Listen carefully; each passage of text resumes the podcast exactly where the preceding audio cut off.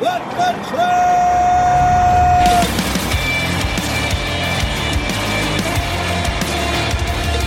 You are listening to What the Truck.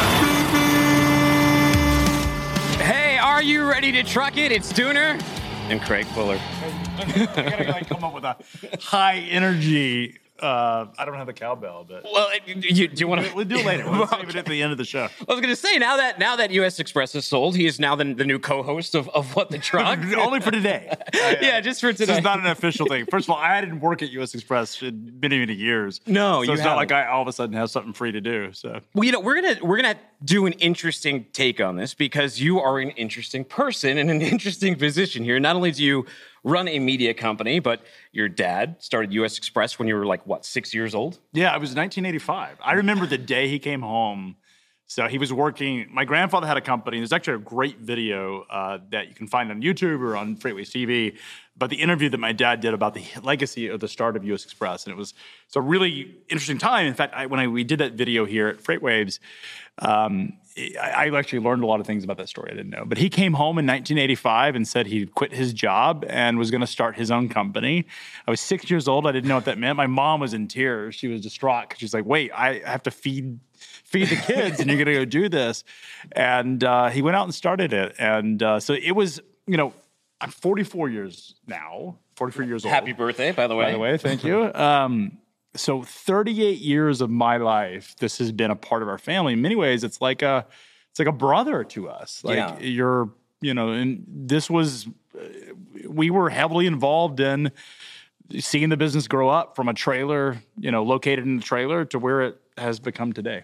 You know, I've interviewed you multiple times, and US Xpress is very much in your DNA, or at least being raised in the trucking industry. You've always called yourself a trucking brat. You even told me that story about how, like, when Teddy Ruxpins were huge, you, you remember sitting there back uh, in your lot, and you're looking at a 53 foot trailer full of, of Teddy Ruxpin toys.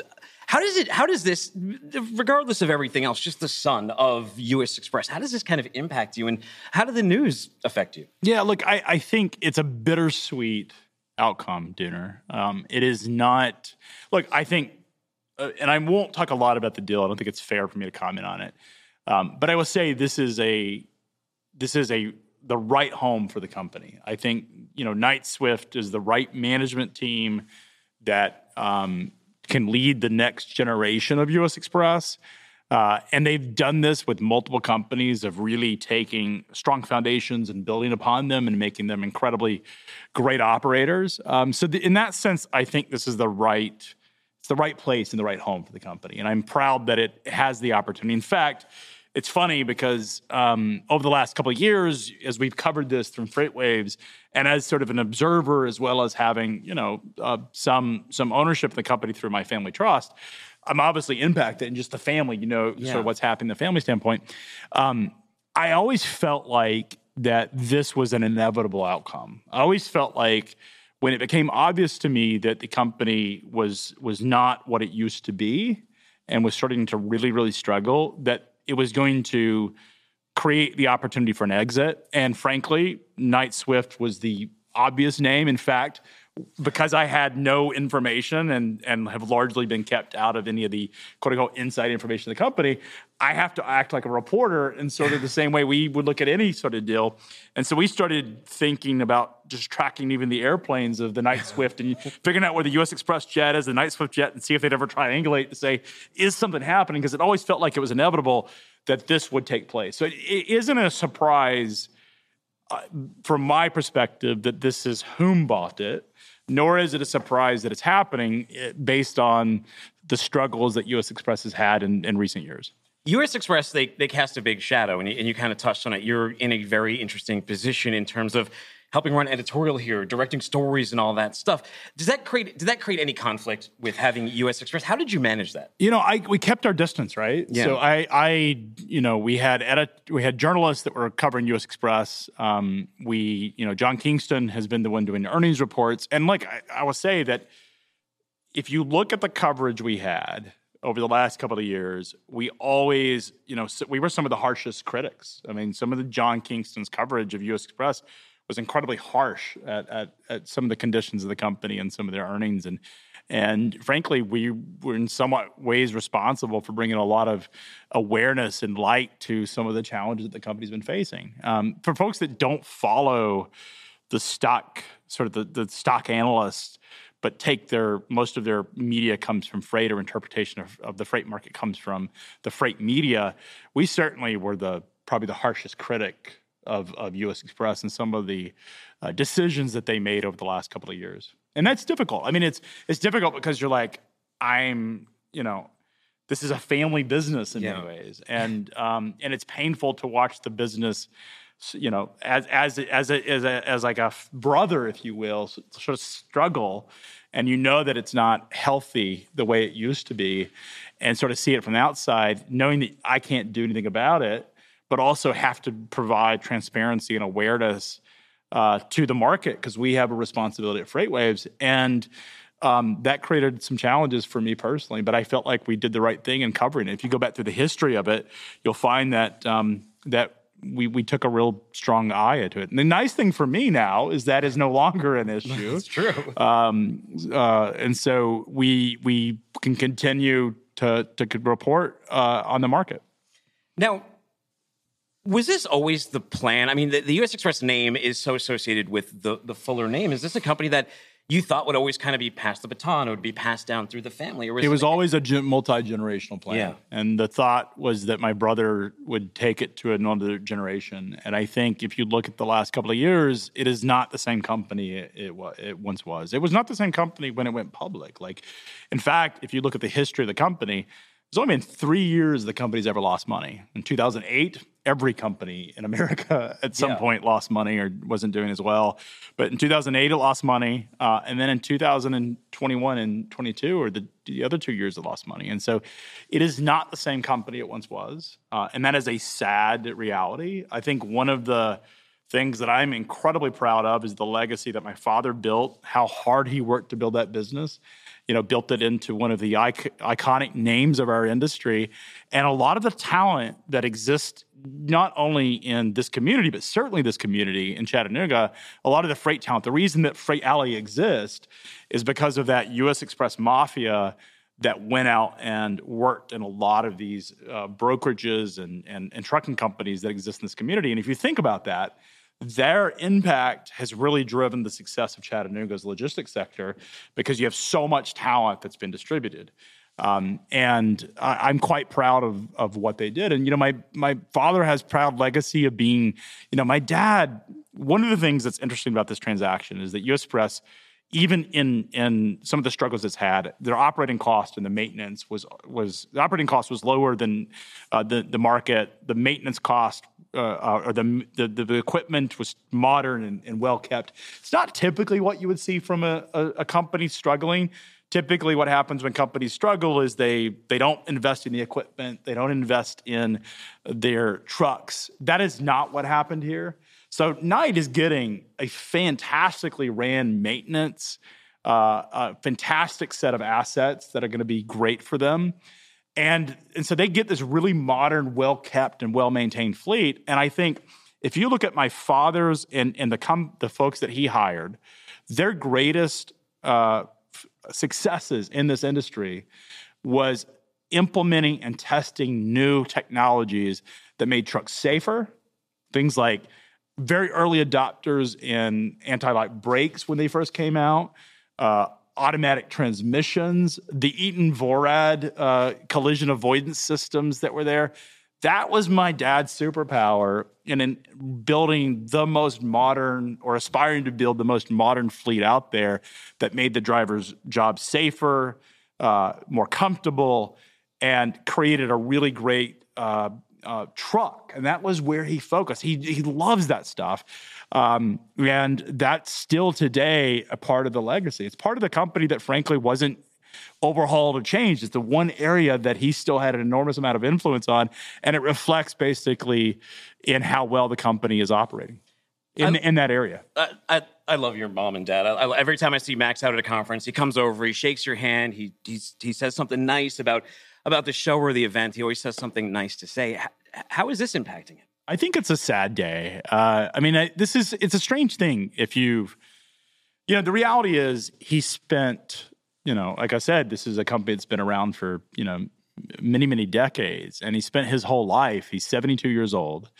and you spent your whole life and your legacy working in trucking, and that day's over. And like, you know, a lot of people get caught up in the financial aspects of it, and, and certainly that's that wins. But the, the, lifestyle changes aren't different, right? Yeah. Like you already have this big business and successful.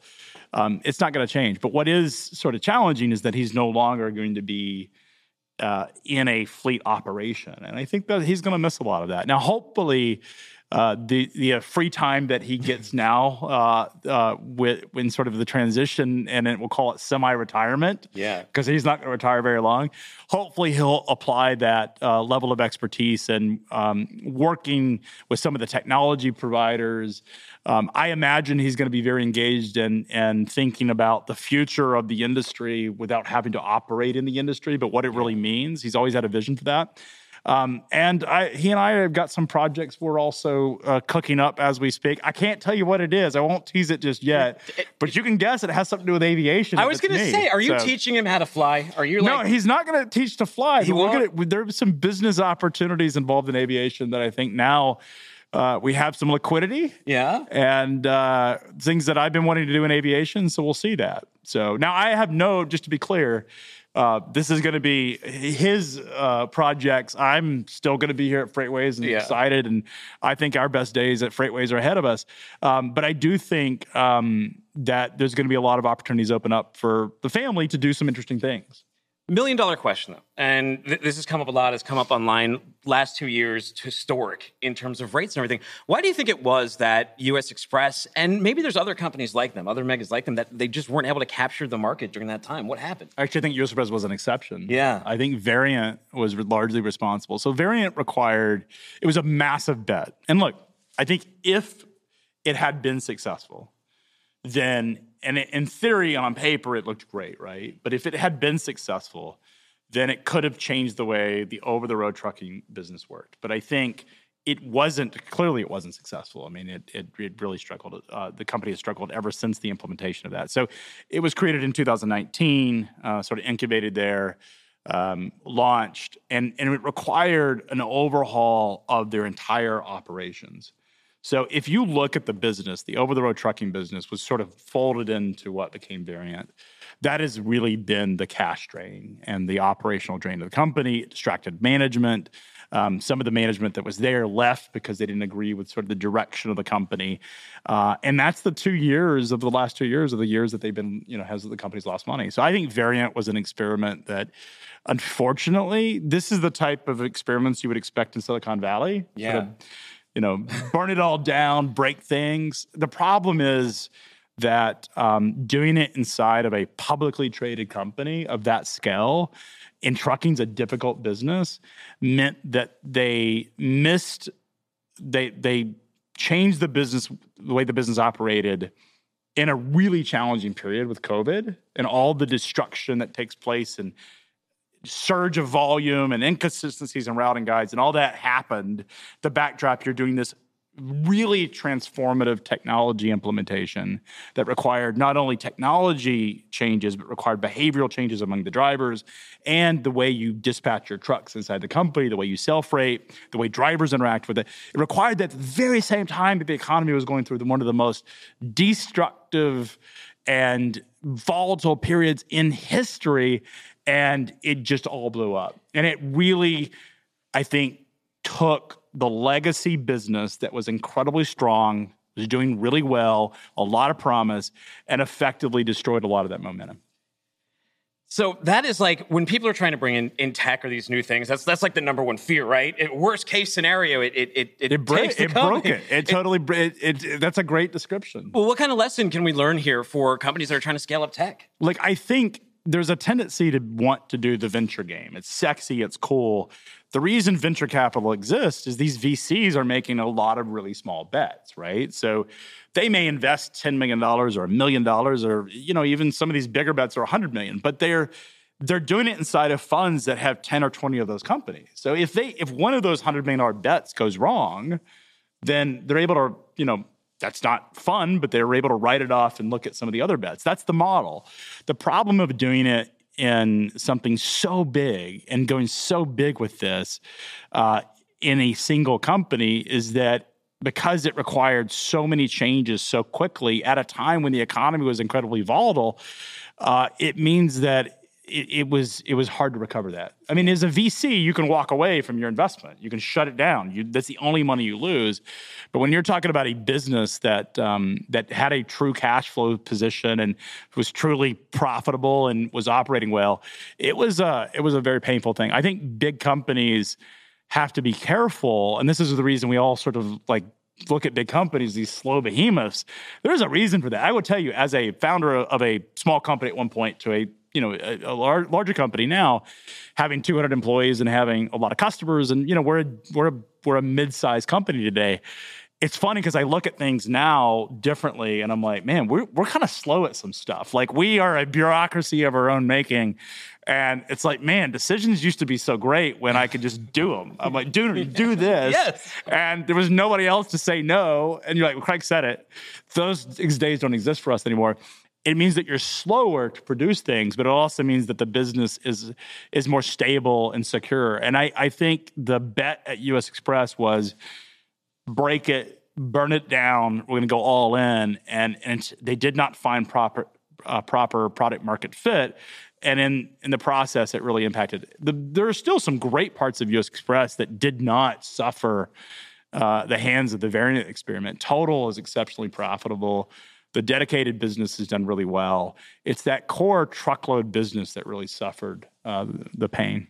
Well, you put out a tweet. You said prediction there will be another major truckload merger announced in the next 90 days. Who do you think it will be?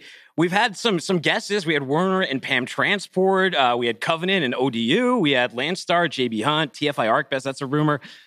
You got any predictions? Well, this things come in trends, and Yeah. I think look, U.S. Press was a like a special case. Knight Swift is getting a fantastic deal uh, if they can really implement their strategy the way that they they should be able to. Um, the but there will be more. And the reason I say that is when you ever have these massive changes in the economy and particularly in freight, it means that, you know, in trucking, this is typically the cycle where people are like, when you ha- because what we've been through, um, this is the cycle where you see a lot of activity. Companies with big, healthy balance sheets, Knight Swift is a great example of that, um, have the opportunity to buy companies and and be acquirers. So I think we're going to see that. That's my prediction. We'll see another one. We we've seen these batch up in the history where you start to see them happen. I think this is the first of it. Um, I'll make a bet. I have no information, but I bet Schneider's on that list of acquiring. That's my bold prediction: is that Schneider will be an acquirer. I don't know that. I have no Yeah. information about that, but that's my bet. And the only reason I say that is they have a massive cash position, and um, they uh, are. If you have a massive cash position in trucking and you're not paying that out to dividends to shareholders, it probably means that you're you're building up a war chest to go buy something. So I think they could be involved in something uh, significant. My last question before I let you go. As a Chattanoogan, thoughts on US Xpress? Had such a legacy, employed so many people here. Uh, the trailers are ubiquitous. Um, reminds me when I was a kid growing up seeing New England motor freight trailers everywhere, and then they were they were kind of gone. I, I don't think Knight Swift's not changing the brand yet or anything like that. Are No, no. Knight Swift plans on keeping it. Um, I think 99% of the employees, the plans, at least as I understand them, uh, they'll retain them. Um, they have a great opportunity. There's some great folks that are involved there. You know, one of the things that I would say that is underappreciated, uh, that is certainly known by people, but largely uh, not talked about, is US Press was a fantastic university and an academy for teaching trucking 101 and Yeah. you see it in this community is that there are so many people that have worked inside of the the US Xpress system that have gone out to other trucking companies, not only in Chattanooga but around the country, and that legacy will live on. Um, and I like it's a proud legacy. Um, this is certainly not the outcome that we all hoped for uh, over the last couple of years as family members. I, the plan was to make this a multi generational company. at least that was the what we all sort of understood it to be. Um, and but I would say that I am exceptionally proud, especially if you go back to um, you know, just a couple of years, you pull back the clock a couple of years, it is an enormously proud legacy that I think um, certainly served our family. But but look, a lot of what we do at FreightWaves, you know, we have 12 employees that currently work at Freightwaves that worked at US Xpress that got their start there. And then you have even many more that have spouses and family members that work there even today. And certainly everyone uh, has friends. So a lot of the foundational processes of understanding trucking really started with that academy where you have people that started their career there, learned it, and now have gone out to do great things. So that legacy is going to continue to live on, even if uh, you know it's no longer a family business. Well, we do have FreightWaves too, though. So we do have FreightWaves, and FreightWaves is badass. Legacy. We got so, like, by the way, FreightWaves is awesome, and I, I will, I will say this is, um, my father is my greatest inspiration. Yeah. Uh, he taught me the trucking business when I was a little boy. He started the business when I was six, and I used to ride in cars with him, and he would tell me all the stories about trucking. But his legacy is going to live through FreightWaves, mm-hmm. and that is that is the greatest thing that I think I can do for it to honor him, is to and honor what U.S. Xpress has meant to me in this community, is to continue to carry the torch of that understanding of trucking and move it in that love of it. He loved this. He loves this business, uh, and be a part of sharing that love to our community that is this industry. Well, now that he has a little free time, he has some free time. Maybe he'll yeah. be on this show. He should, should, stop by the studio more often. He brings a lot of insight. I think you said it perfectly. There is plenty of opportunity to carry his legacy on, be it through a microphone on the camera and what we're doing in Chattanooga. So, so Dooner, you know, maybe he'll become our freight, uh, freightcaster. You know, when the ESPN, great. when you when you're a former coach yeah, and you're retired, you get to like come in and be a color commentator. So maybe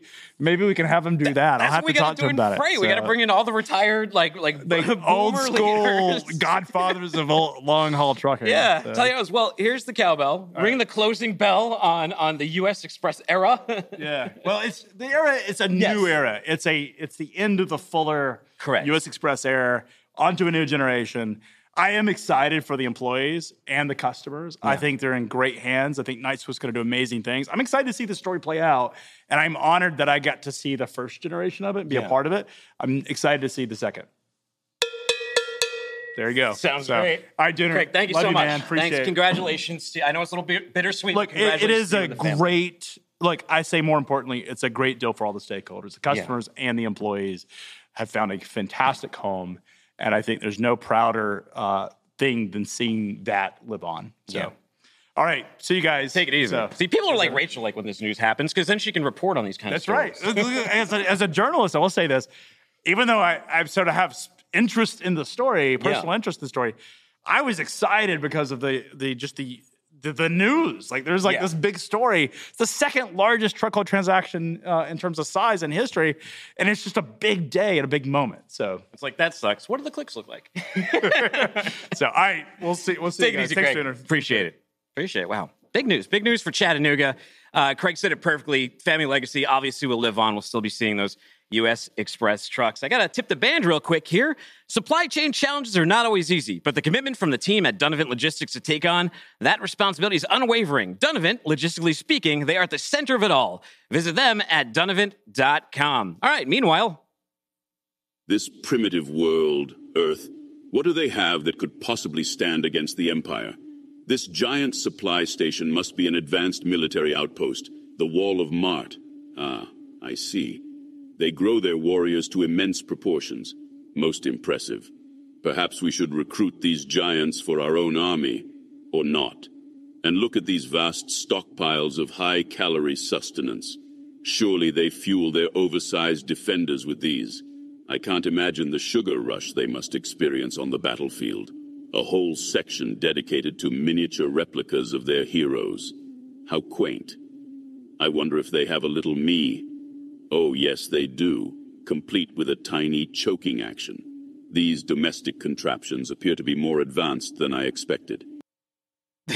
the thing was completely made by AI too. It's getting a little getting a little scary out there. All right, it's uh, Rachel Premack. She's the editorial director over at FreightWaves. What's up, Rachel? Hey, how are you?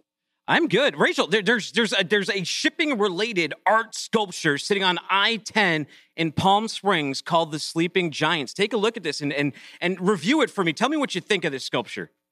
Okay. Now it's it's by um, a artist. His name is uh, Mark Johnson, I believe, and or is it Mark Jacobson? I'll figure that out in a minute here.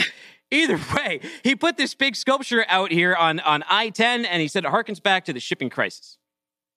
You think it looks good? Oh, I see. Um, It already got tagged too. It's been up for four days, and someone, if you see this picture, someone already spray painted and graffitied it. it's a little annoying when you see the larger landscape 'cause that's a beautiful mountain and sky and I don't know. I I mean, you can see shipping containers if you go to a Yeah. port. Like you don't you don't have to see them everywhere. You also see shipping containers pass you on trucks and trains. Okay. I, Art I don't know. I guess Rachel maybe- Premack. I guess maybe he really has an emotional connection to the shipping crisis and he just wants to always harken back to it. It kind of looks like don't the uh, the wall in Arizona they were trying to build out of the shipping containers. Either way, that might not be up for Yeah. long. It violated some some permit, but if you are an art lover, head down to I ten. Now, Rachel, Craig and I talked about the uh, like emotional and the personal side of the deal, and Craig Fuller, the, the man and the and you know the son of Max Fuller, hearing about this. But let's talk about the deal a little bit because look at this trailer count, look at this truck count, look at look at the size of the brand new Knight Swift U.S. Xpress. What do you think? Yeah. It's I mean, well, obviously Knight Swift was already the largest truckload carrier in the US and now it's just even bigger. Uh yeah, they acquired it for about 808 million dollars. Uh it's the largest acquisition they've made since 2021 with the AAA Cooper transportation deal. Um it's a it, it makes a lot of sense, you know, as you and Craig were discussing, US Xpress had certainly been struggling these past few years, even amid the amazing uh, what was going on in truckload volumes. U.S. Xpress was still struggling, and I think as as Craig was talking about, it's a really good way for Knight Swift to get this uh, this large trucking fleet, well maintained trucking fleet, has a great brand, you know, good operations already happening. And build that up to have a better operating ratio and just be more efficient than it is today. Yeah, total count all told now approximately 25,000 trucks, 93,000 trailers, 39,000 employees, and revenue of $9.6 billion. Eye watering numbers. Um, you know, I, I asked Craig, any predictions? Do you think we're going to have any more big mergers? Well, it does seem that Knight Swift is still interested in purchasing something that would build out their LTL network. That's kind of the big uh, next thing that uh, people are seeing for Knight Swift. I think what Craig said about Schneider makes a lot of sense. If they're building up this huge pile of cash and and doesn't and and not currently spending it, it makes sense that they would also be looking to acquire. I think it is a really good time for large trucking companies, for large truck fleets to acquire other ones that might be struggling, might not have the financials to go through this next downturn. I think it makes a lot of sense for these acquisitions to really start to build up this year and next year. You know, a lot of trucking companies out there, they've been eyeing produce season. This is, we need it to save these volumes. We need a really good produce season. And unfortunately, you published an article saying that because it's really rainy in SoCal, people can't see the sleeping giant shipping containers because they don't get like getting wet out there, but it's also washing all the strawberries away. Yeah, yeah, it's it's throughout the state of California. We're seeing these historic floods and this historic rainfall. And on one hand, it's good because as anyone who's been kind of paying attention to the news in California these past few years, they've had really exceptional droughts leading to these massive forest fires. But now we've we're kind of seeing the opposite, where we're seeing this unusual level of rainfall. And what is what's happening is that the fields where strawberries and lettuce and tomatoes, where these are grown and planted and harvested, those fields are so waterlogged that workers can't even get into the fields to pick or plant um, and do all the things that we need to in order to have this fruit and these fruits and vegetables. Uh, so it is certainly going to be delaying produce season, and it's even going to be shrinking uh, the crop, the, the the crop volume that we were previously expecting. Well, it's also delaying my prediction that the second half of the year is going to be better. I think it's going to, it could take to the third quarter, Rachel. I don't know. This is uh, e- each week that goes by and we're in this The thing too is like a market, it's kind of boring because it's been going down for so long too, and it's like, yeah, it's still just dead. It's still dead. Nothing to say here. I remember Brad Jacobs. We had um Transparency 19, and he was like, the best thing about this business is volatility because that's when you can you can make money. But the worst part is when you're at the bottom of the hill, like we are right now. Now, Rachel, before I let you go, though, we, we brought this up, and it's like Chekhov's gun. We mentioned the Big Mac index before, and now we actually have to show it to to people. What can we glean from this? I would Tennessee is getting too civilized. We're already up to 411. We need to we need to be more like our neighbors in Arkansas with the 395 Big Mac. Hey, you're still in the in the light yellow Yeah. territory at, at least. I mean, if you start getting moving towards that orange, that's that's where you're in trouble. Um, Michigan is higher than I thought. I am shocked that Michigan is like that darker yellow. Um, and I see that I gotta get out of New York, and move to Pennsylvania or Tennessee or somewhere. It is- What do we Not what do we California, though. what if we go wide? What if we look at the other? Because the most expensive here is 531. That's in Alaska. I mean, this isn't. There's no real surprise here. Like New Jersey, New York is expensive. California is expensive. Places that aren't as expensive aren't as like it lines up pretty much with most cost of living. So I can see why they use it. But internationally, let's see here. Show us this, guys. Yeah. Switzerland. Switzerland 676, even worse than Hawaii. Norway, the Swedes, but US, we're not doing so. Like this is our own stuff. Why aren't why are the Russians only spending 229 and we got to spend $5.28?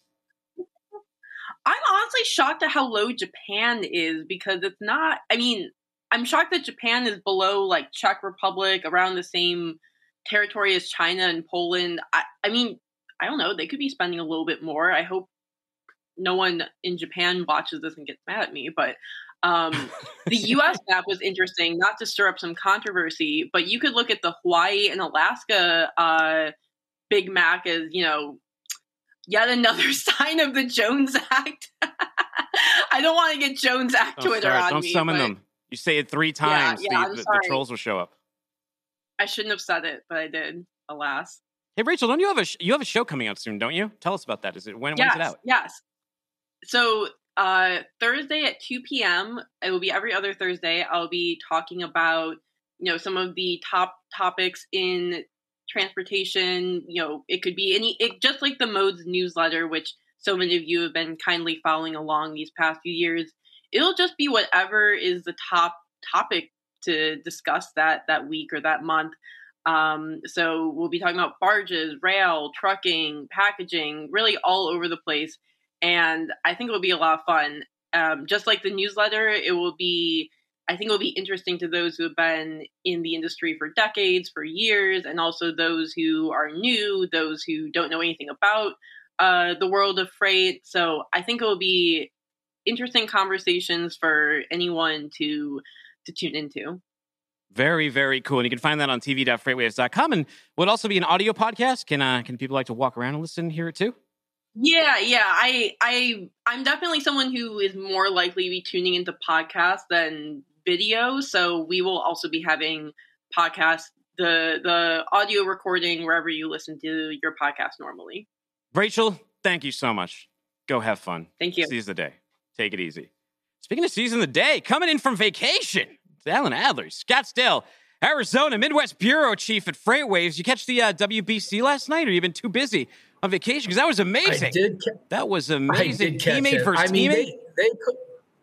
I mean, that's amazing. I'm trying to figure out for fantasy ball how we treat uh, Shohei Otani because if you start him as a pitcher, do you get to start him as a hitter? I got to ask our commissioner that. I don't know the answer, but um, if I get the opportunity, I'm taking him. I know it's like hard. MLB is taking- always trying to get younger viewers and like how do we do the sport? And the WBC does it so well because it brings in that like international crowd who chant and like they're into the game. And I realize the stakes are much bigger. When you're talking about baseball you've got you know over 100 games this season. There's not a lot of stakes. It can it can get a little dull making but uh, what they put on there is just fantastic I would take this every year Alan You, you know what? Here's the here's the other thing they've done now to attract a younger audience and maybe even people like my wife. Uh, we went to a game yesterday, Dooner, and it was about 30 minutes shorter than it was a year ago because of all these rule changes that are coming in that don't really uh, take away anything meaningful um, from the game. A lot of pitch clocks, a lot of uh, you got to keep moving. You can't just you know, lollygag out there is, I think that's from Bull Durham. But, you know, I, you basically, the game is moving along much more brisk. I think games are two hours and 30 minutes now versus three hours last year, which is amazing. I'll take it. Well, you, why you're in Arizona because you were, you were visiting Nikola, were you not? I was. I was. I was visiting Nikola, and I spent some time at TuSimple over in Tucson, which uh, we'll write about next week when I'm not on vacation. Um, Nikola is very interesting. There's two stories going on there right now. Know, one is the financial story, which we've covered, you know, pretty extensively, and will continue to. Uh, company that really is in some financial uh, difficulties, um, not unlike a lot of other companies that are startups. But what's happening in Coolidge, Arizona, which for those of you who don't have a map handy is between Phoenix and Tucson.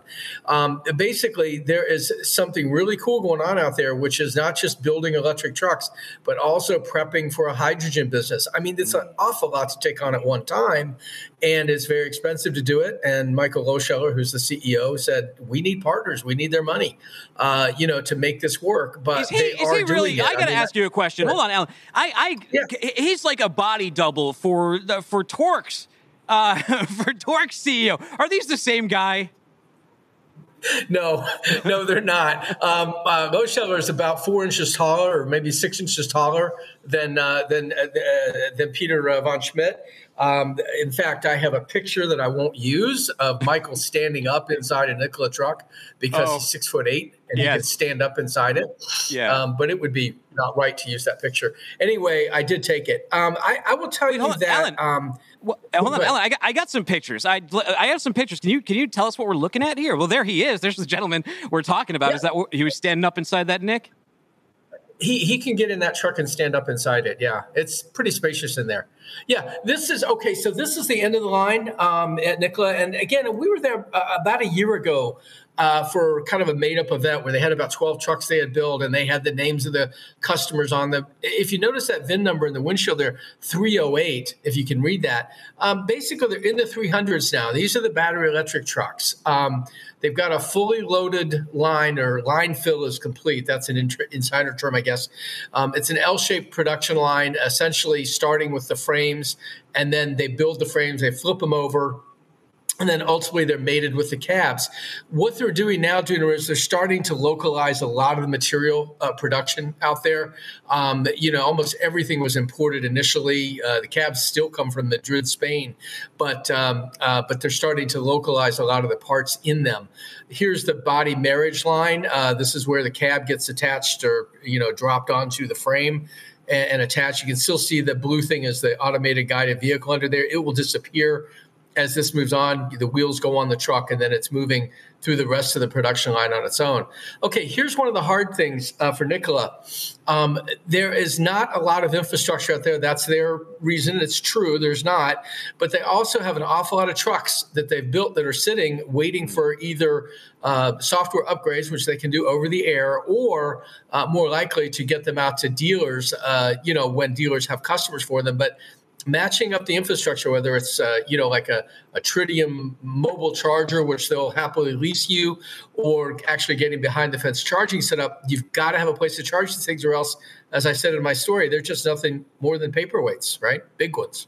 You're giving me whiplash, Alan. So you're impressed. So for you, you published an article a couple weeks ago that was like, "This company's run out of money. They're not gonna. They're not gonna make it to the end of the year." And then you published uh, on Friday that you visited, and this is a real company, and they're they're really at work. So what's going on there? What's what what is the state of Nikola?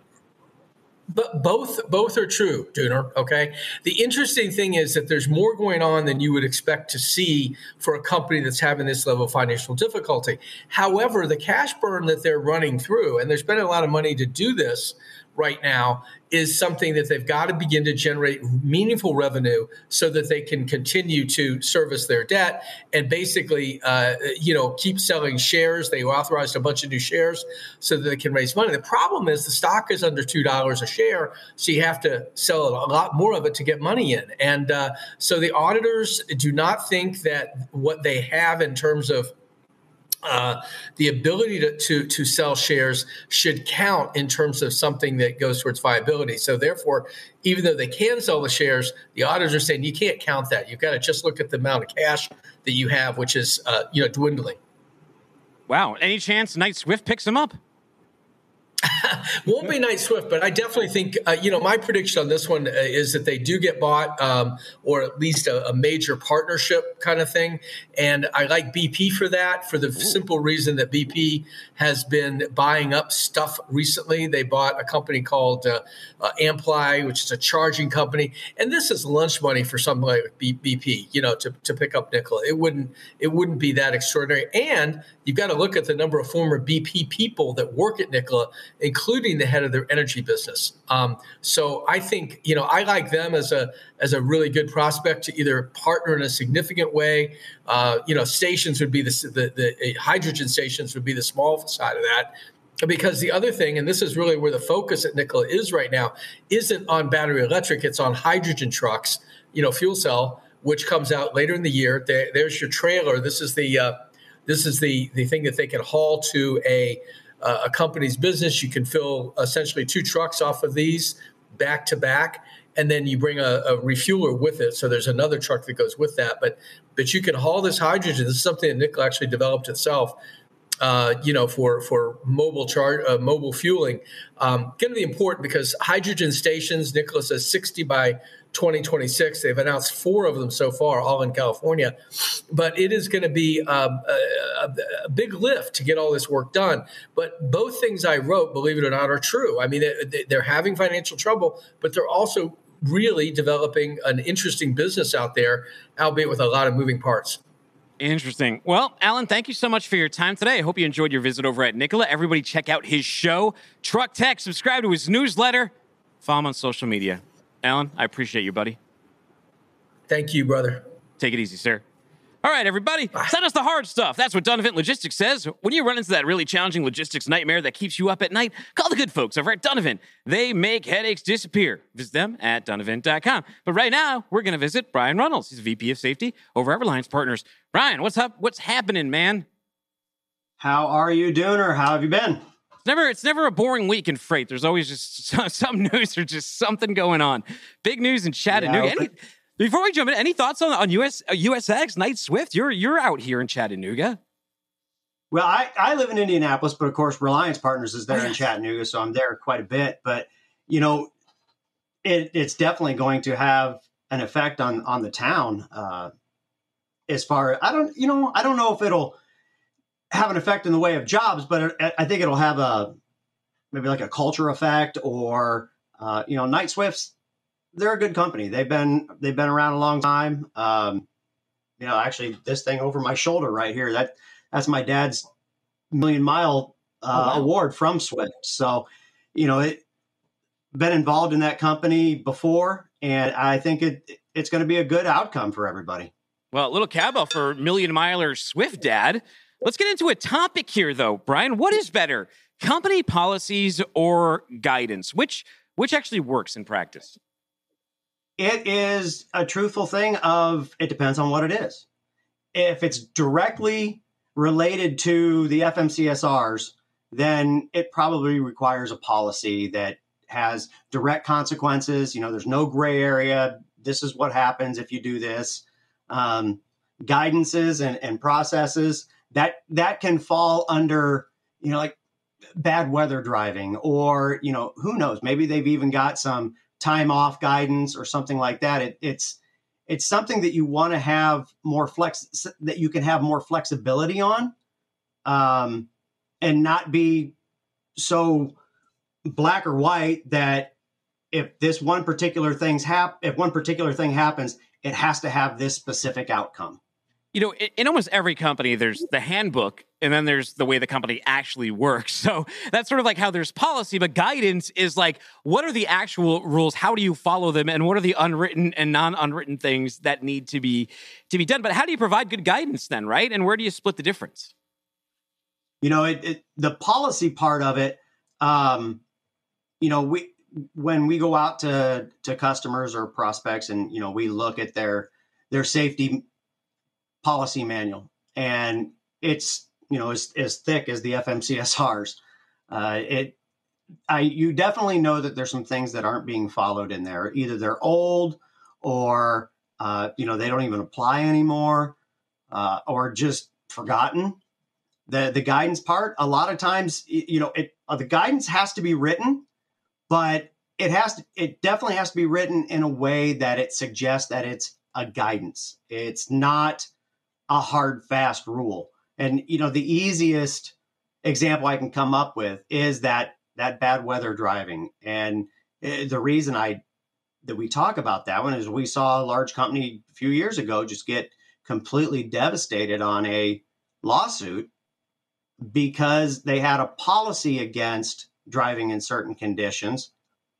And the accident which was no fault of their own you know, that someone came across hit them head on but they went against that policy so something like that it's a it's a better thing to have that guidance um, than it is to say we can't do this So how do you how do you institute some of that stuff without alienating drivers? I talk to drivers all the time. I read driver forums all the time. I spend a lot of time listening to this community. And one thing they always complain about is some of these policies are overhanded or heavy handed, and it causes conflict between the organization and the driver. How do you navigate it?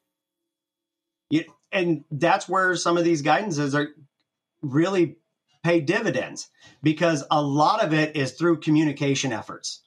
Through the safety department through operations um, to the drivers and back and forth. It, there has to be some cohesiveness as a company. You, you can't make guidances and then not tell anybody what they are. Um, as far as and, and I was this way a while back that, okay, we need a policy for this, this, this, this. And then as I look at it, you have those occasions that, okay, the policy's broken, but you've never had any other issue with this driver. Do we have to fire him? Well, according to the policy, yes, you do. Um, so with a guidance, you, you just have that flexibility. And yeah, a lot of times companies policy manuals are so thick and so um, micromanaged that it is heavy handed on a driver. So, should policy manuals be orthodox or is there flexibility within them? Not within a, a, a true policy. It, if this happens, this is the result. There's no black and white. Um, so, you know, your, your reasonable suspicions, your um, drug and alcohol policies, passenger policies, things like that. There is no give on that. But, you know, when you start talking about policies for drivers' time off uh, or, or something like that, that's probably more of what you would want to use a guidance for or a process for. Interesting. Well, before I let you go, then, what would be like an example of good guidance or or, or presenting that within an organization?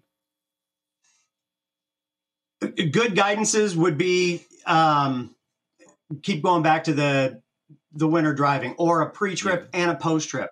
You know, the the policy reads in the FMCSR that the pre-trip has to be done to the driver's satisfaction. Okay, the a guidance can go above that and say, you know, we need you to the guidance is to take pictures of any defects or or however that's written and then communicate that through the entire um, the entire company to get that buy-in and you know you, you use it on something that look we don't want to put a policy in place. We want to keep this in a way that we work together to create something better. So I, I think it's easier to get a buy-in on a guidance or a process than it is to put another policy in place. Makes a lot of sense. Makes a lot of sense. Hey Brian, thank you so much for your insight on this. Anybody out there, go check out reliancepartners.com and look up my buddy Brian Runnels if you want to talk about policies and guidance. Thank you. Thank you, sir. Enjoy your Wednesday. Thanks, Dooner. Have a great one. Take care. All right. It's that time. Of, it's the time of the week to bring on the super trucker. There we go. kind of the train horn. I'm gonna get the. We're gonna get them a new horn. We, we will record one out in like in the wild, Justin. How you doing, buddy? You know, you a baseball guy? You watch the World Baseball Classic at all? No, my father-in-law calls like every night saying, "Oh, did you guys watch this? Did you guys watch that?" We're like, "Nah." My, my, wife's a bigger baseball fan than I am, and I'm not much of a fan at all. Yeah. Did you catch the Last of Us finale? What did you think? Yeah, uh, I'm very curious to see how they're going to adapt uh, the second game for season two because season one was very like um, one-on-one with the video game. Yeah, Yeah, well, in, in sometimes in a good way, sometimes in a bad way. I thought. I thought sometimes Yeah. like they really removed the like the fear of the clickers running around and the fear of like spores and everything because so much that's gameplay in the game. But like Yeah. you get that experience when you take it out. It's sort of like why why why do they need a cure? It to me it made like Yeah. Joel's decision at the end very easy. It's like how how are they going to even make a vax in this dirty hospital? Yeah, and it, one of the problems with like pacing in, in the game is you know you're playing the game for a while and then you get a pause through cutscenes, whereas you're watching the show, it's just one giant long cutscene. So the pacing feels different from the game. Yeah, it absolutely does. You know, speaking of movie magic, speaking of cool things, you broke down JCVD. Mm-hmm. There's this really cool ad. I believe it was it was Volvo who did it. Did it? Let's take a look at the the TikTok and then we'll talk about this. Do you remember this cool Volvo ad from a few years back with Jean Claude Van Damme doing the split between two trucks? Uh, let me show you a little trick here on how they pulled this off here. So the truck on the right here is the actual combination tractor trailer. The front box is a truck, the rear box is a trailer. The truck on the left here is one frame. It's all a, a single box truck, and it's the only one that actually initiates the drift to the side. If you look at the truck on the right here, it's running a perfectly straight line the entire time here. It's still really impressive. Being able to drive a tractor trailer like this backwards for this length of time uh, without making the trailer swing is super, super impressive. Uh, so kudos to the coordinators here on planning this and pulling this off here. But you can tell, look at the truck here. That's a straight truck, and then this one here is the actual tractor trailer. You you aren't Still impressed really at cool all watching by Jean Claude's ability to to splay his legs uh, at at 90 degree angles like that? Well, I'm talking about it from the driver perspective. He does this You way better than yourself, I Justin. ever will. So you know I, that goes without Justin's saying. muted. Unmute Justin. Uh oh, I'm muted. Yeah, now you're back. How about now?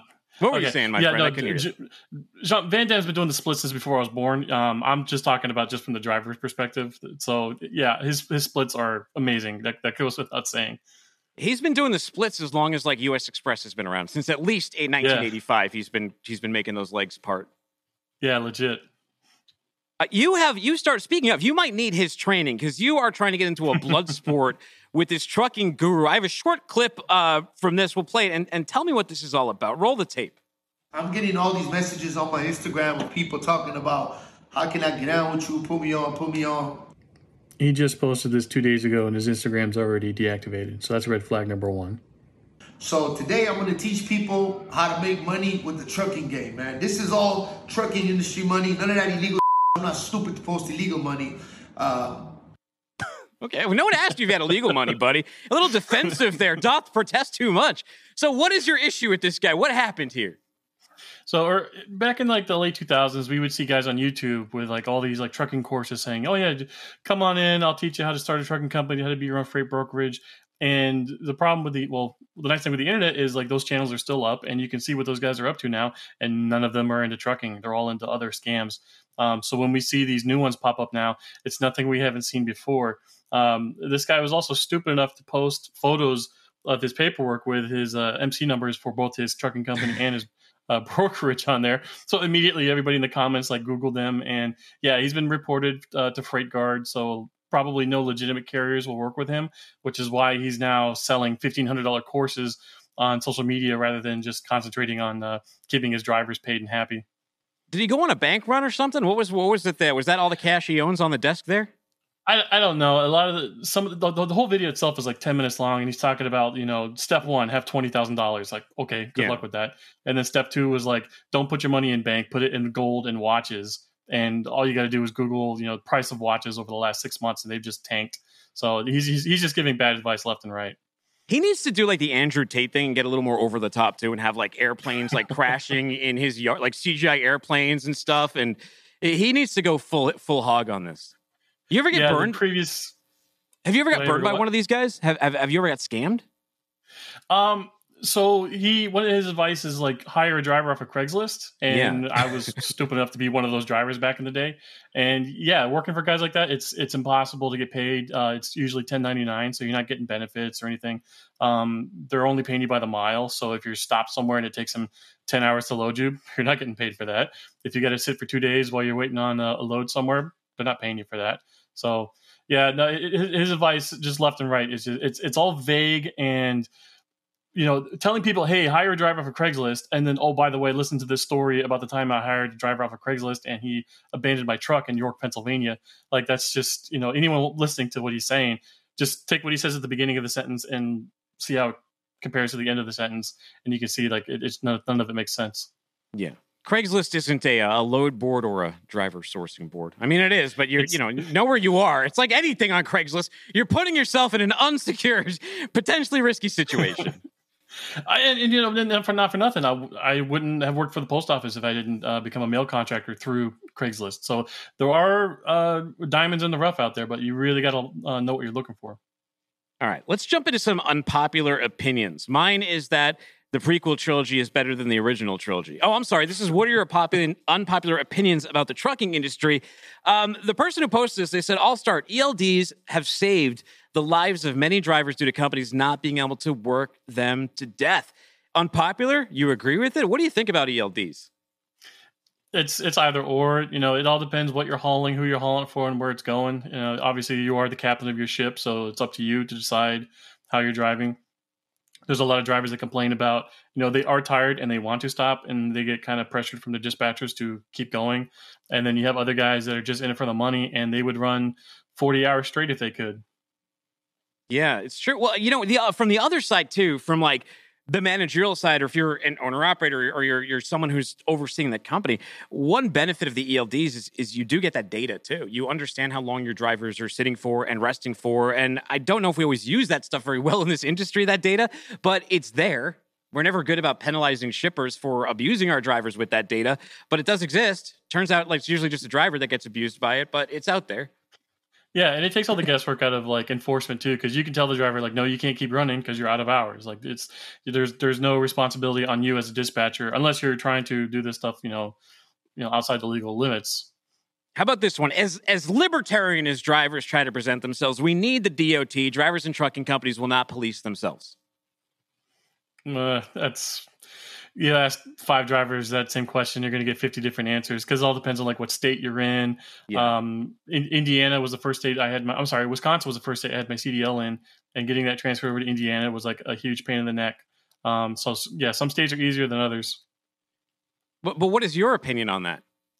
Oh, uh, it's kind of like the devil you know versus the devil you don't. It's like, Yeah. okay, we get rid of the DOT. What are we replacing it with? Are we just self policing?